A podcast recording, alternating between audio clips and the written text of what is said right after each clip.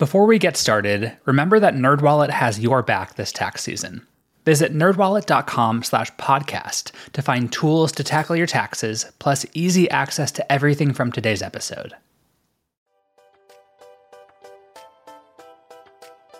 Welcome to the NerdWallet Smart Money Podcast, where we answer your personal finance questions and help you feel a little smarter about what you do with your money. I'm Sean Pyles. And I'm Liz Weston. To have your money questions answered on a future episode, turn to the nerds. Call or text us on the Nerd Hotline at 901 730 6373. That's 901 730 NERD. Or email us at podcast at nerdwallet.com. And hit that subscribe button to get new episodes delivered to your devices every Monday. And if you like what you hear, leave us a review. This episode, Sean and I are answering a listener's question about how the pandemic is affecting taxes this year including whether you have to pay taxes on your stimulus payments. But first, in our This Week in Your Money segment, Sean and I are talking about one of my favorite subjects spring cleaning, specifically spring cleaning your finances. I'll admit that this is not one of my favorite subjects because for me, spring is always a time of getting a little bit messier and less organized. After being cooped up inside all winter, seeing all the buds poke out and the flowers breaking through the ground always inspires me to spend as much time as possible in my garden. As a result, I'm typically covered in dirt, and the last thing I want to think about is my finances and how to organize them a little bit. But this year, I actually do have a couple goals that I'm planning to tackle for my spring cleaning. I know that you are really into this, Liz. So, how do you typically approach spring cleaning your finances? Well, it kind of ties in with taxes. We're digging hmm. up all these documents and getting them organized for our CPA. So, it's kind of a natural time to start going through the file cabinet and getting mm-hmm. rid of as much paper as I can. And mm-hmm. my goal for the last many years has been to get everything digitized, everything okay. possible. Fortunately, I've got a CPA that's playing ball now. the previous ones were not always into that, but this one is. It's really helpful to have this stuff digitized, backed up somewhere so that you're not relying on pieces of paper that can get lost or fade. That's the other thing. If you're relying on receipts and stuff, those can fade. So, what do you want to do? What, what's your goal? Well, mine is actually around organizing my financial documents because for the past several years, I've started a new shoebox each year and put all of my various documents that I accrue over the year, even mm. things like random movie tickets. Not that I've had one of those recently, but I put all of my tax documents and even statements that I get from my banks into this. And that's what I use as my, my organizational system, which isn't really much of a system at all. So, what I'm planning on doing is checking out like the container store or Target or something like that and finding a way to truly have my documents organized by type and by year. But it seems like you are centuries ahead of me in the, in the sense that you are digitizing all of your documents now, which I'll, I'll admit makes me a little bit wary of having all of my sensitive information in a purely digital format. Now, this is really weird because I have a problem with things going through the mail. I don't have a level of trust that things will get to where they're supposed to go and won't get diverted. So I'm much more comfortable with electronic documents.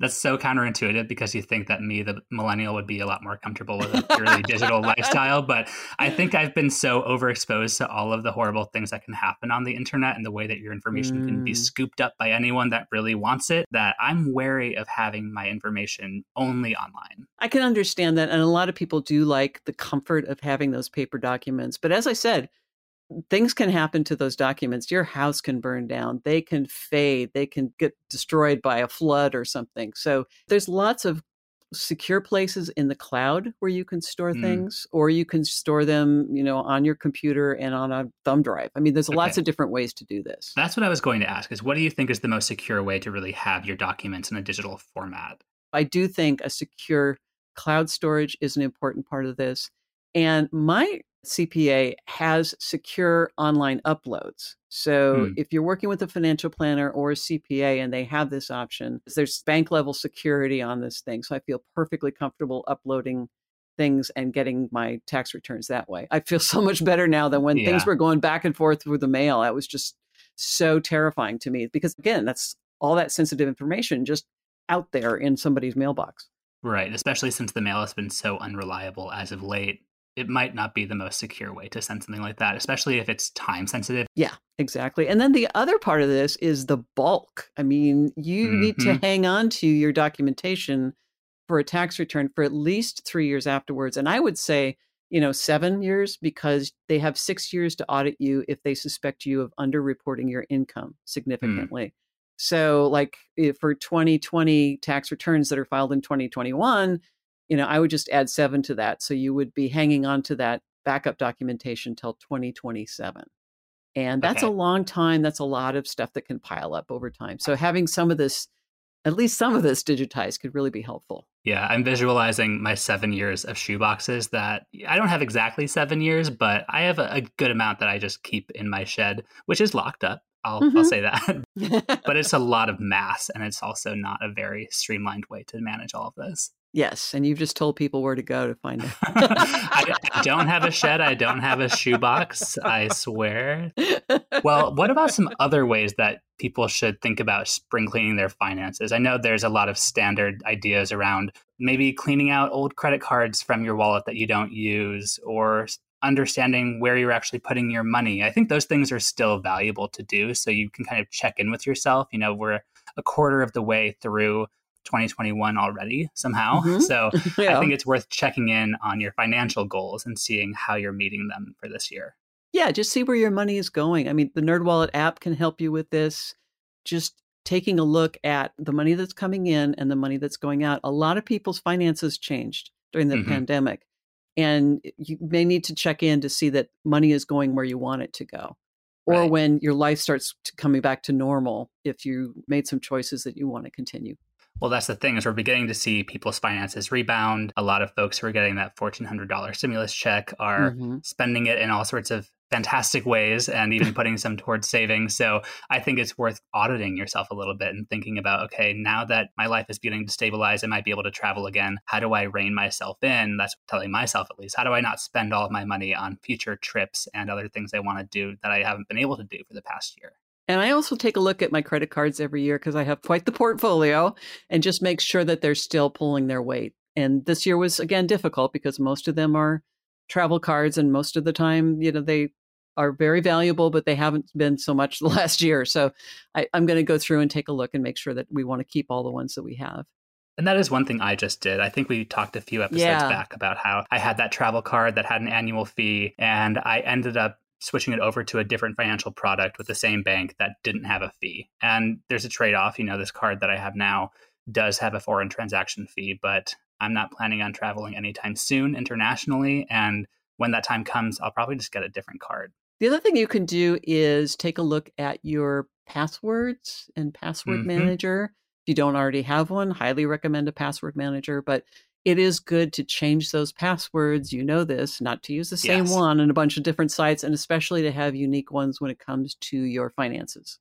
Right. Well, that's one thing I also wanted to talk about beyond just managing your finances is cleaning up your digital life in a way for the past year since actually we went on our Christmas break, I turned off all email notifications for all of my email accounts. Oh, good for you. Thank you. I have not missed them at all. I feel mm-hmm. like I have a little bit more bandwidth in my life now that I'm not getting pinged every five minutes with whatever I'm getting emailed about. And most importantly, my manager and you have not said anything like I'm not responsive enough. So I'm still managing my workload, but I'm just not being inundated. I'm, I feel like I can approach my emails on my own terms a little bit more. Yes, yeah. So it's not grabbing your attention and diverting you from doing whatever you're doing. I boy, I applaud that. That is a great thing to do. because I'm already on my phone a lot anyway. So yeah. I'm going to be checking my email, but I don't really need to be notified about things like that. It's like putting conversations, like big group chats on mute, where like you know you're going to check in on it, but you don't really need to be pinged every time someone's texting you.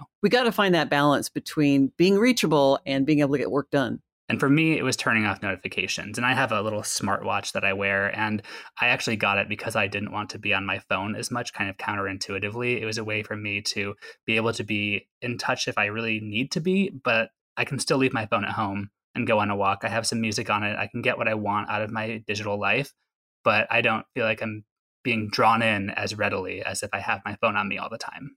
Very cool. Well, anything else you think folks should keep in mind around spring cleaning finances? I kind of would like to hear from people what their favorite spring cleaning ritual is with regard to money, or if they have one, or if they did it the first time just because we talked about it. That would be yeah. great to hear too. Yeah, really. Please let us know. Again, you can call us on the Nerd Hotline, 901 730 6373. or email us at podcast at nerdwallet.com. And with that, let's get on to this episode's money question. Hi, my name is Nami, and I am a regular listener of the show. I had a question about the stimulus payments, uh, not the unemployment, but the stimulus checks that we received, the $1,200 and the $600 one of which I received in 2020, and the second one I received actually in January. And I was wondering how it impacts our taxes. And in particular, is one going to get a 1099 or some document from the government that will need to be included when we are filing taxes? Thank you. To help us answer their question on this episode of the podcast, we're talking once again with our go to tax nerd, Tina Orem. Hi, Tina. Welcome back. Hi, everybody. Good to be back. So much has happened in the last year in taxes. oh man, that is such a true statement. and our listener is wondering if they owe taxes on their stimulus checks. What is the answer? Okay, so I hear this question a lot. And the good news is that stimulus checks aren't taxable and you don't need to report the money in your gross income when you do your tax return. Awesome. Yay!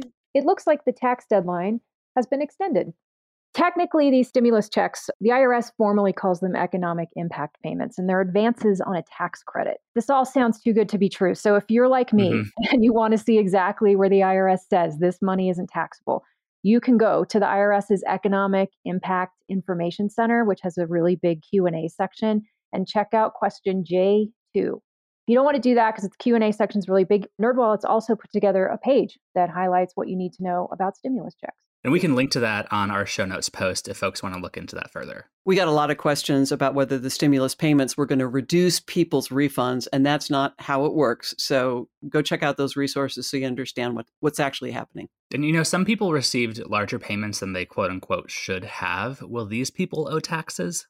Okay, that's another great question. So here's the deal if you got too much and that's in air quotes, because the IRS used outdated information from your previous tax returns. In general, you don't need to return the extra money, and that's amazing, right? Mm, so, again, if you're like me and you have trust issues and you want to see exactly where the IRS says this, go to the IRS's Economic Impact Information Center and you can check out question J3.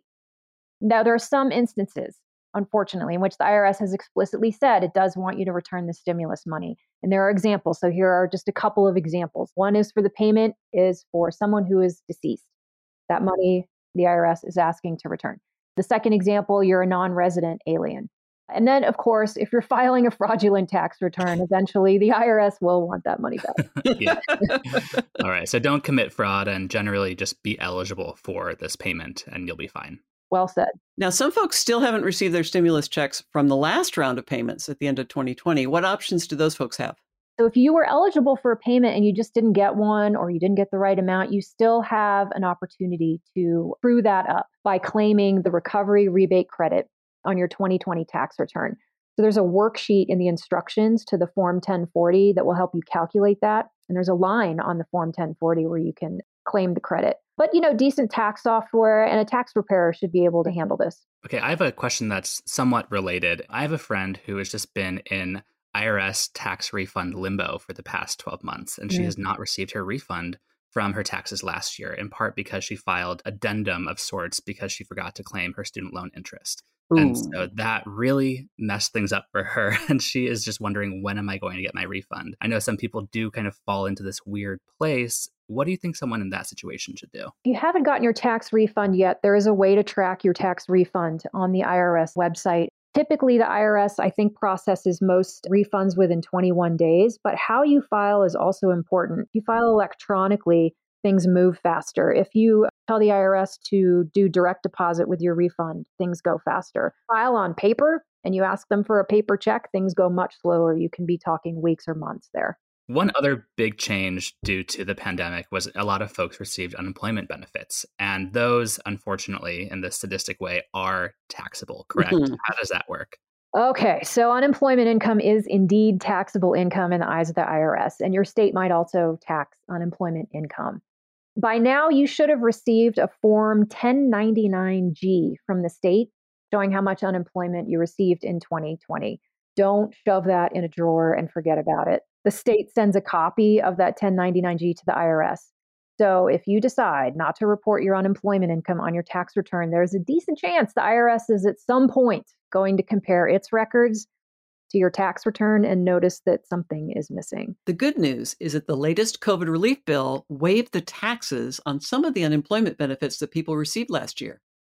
If your adjusted gross income was $150,000 or less, up to $10,200 of unemployment benefits are exempted from taxes.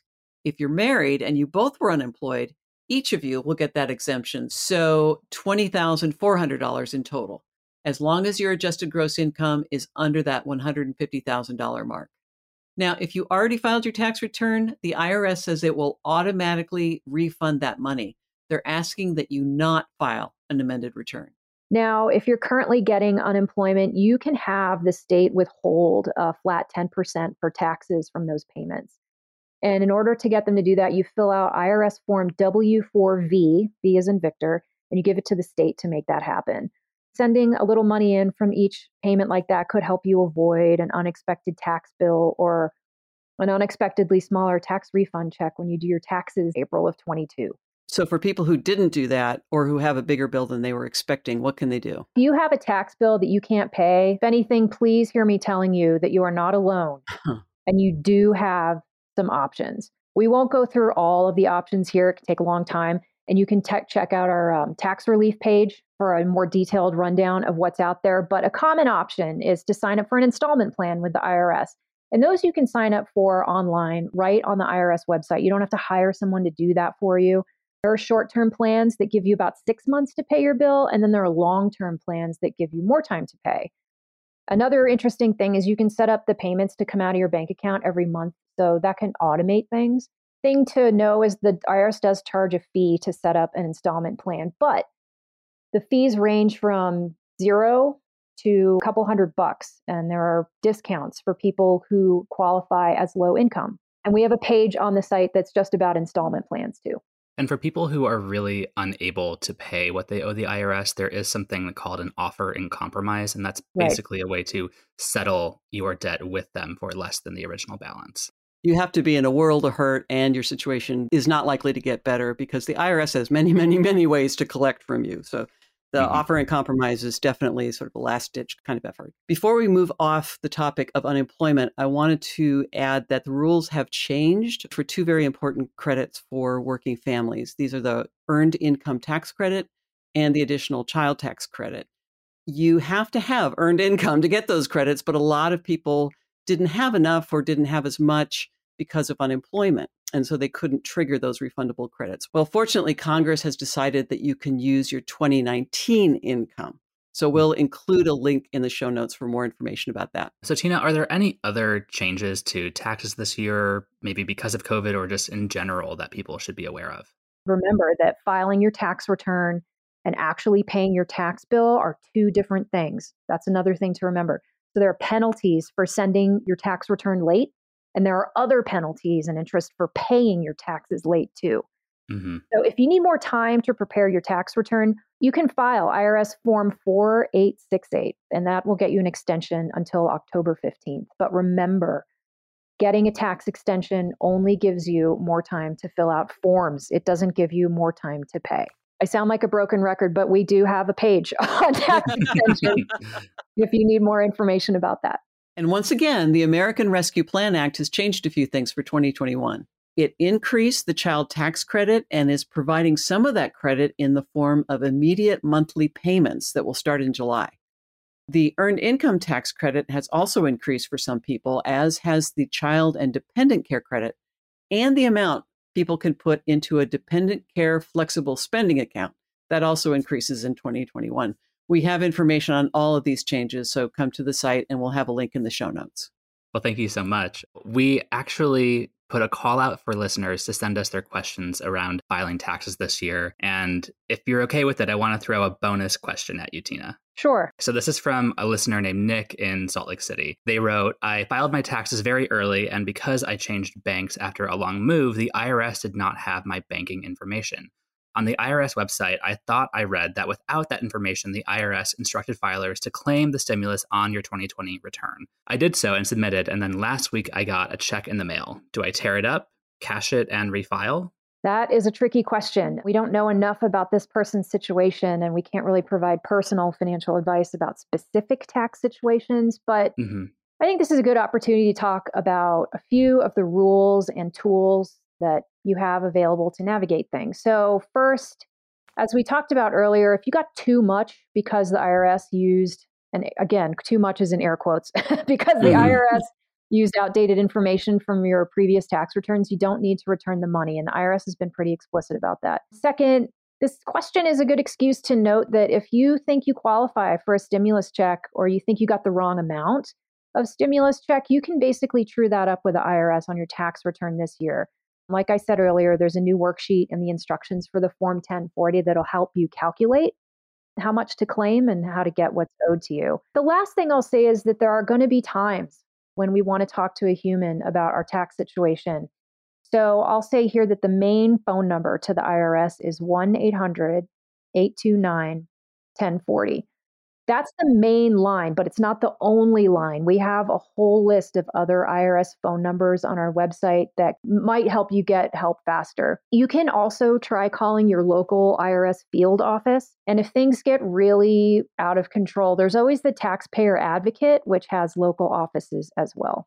I also want to put in a pitch for people who are calling the IRS to do three things one, be patient, 2 mm-hmm. be prepared, and three, be kind. I had to deal with calling the IRS a number of years back because I had a tax bill of my own and I was working out a payment plan and trying to figure out what was really going on because it was kind of a confusing situation. And I found that the more information I had on hand and the less impatient I was on the phone waiting, because you're going to be waiting for probably a while, and the kinder I was to the person I was talking with, just treating them as a human, the more effective the conversation was. So just putting that out there.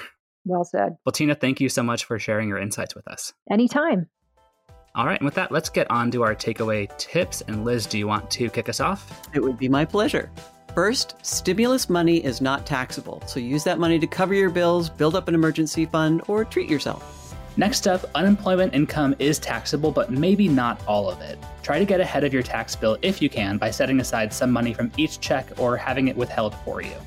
Finally, if you can't pay your tax bill, you have options. Look into setting up an installment plan, or if you're really struggling, you may be eligible for an offer in compromise. And that's all we have for this episode. Do you have a money question of your own? Turn to the nerds and call or text us your questions at 901 730 6373. That's 901 730 NERD. You can also email us at podcast at nerdwallet.com.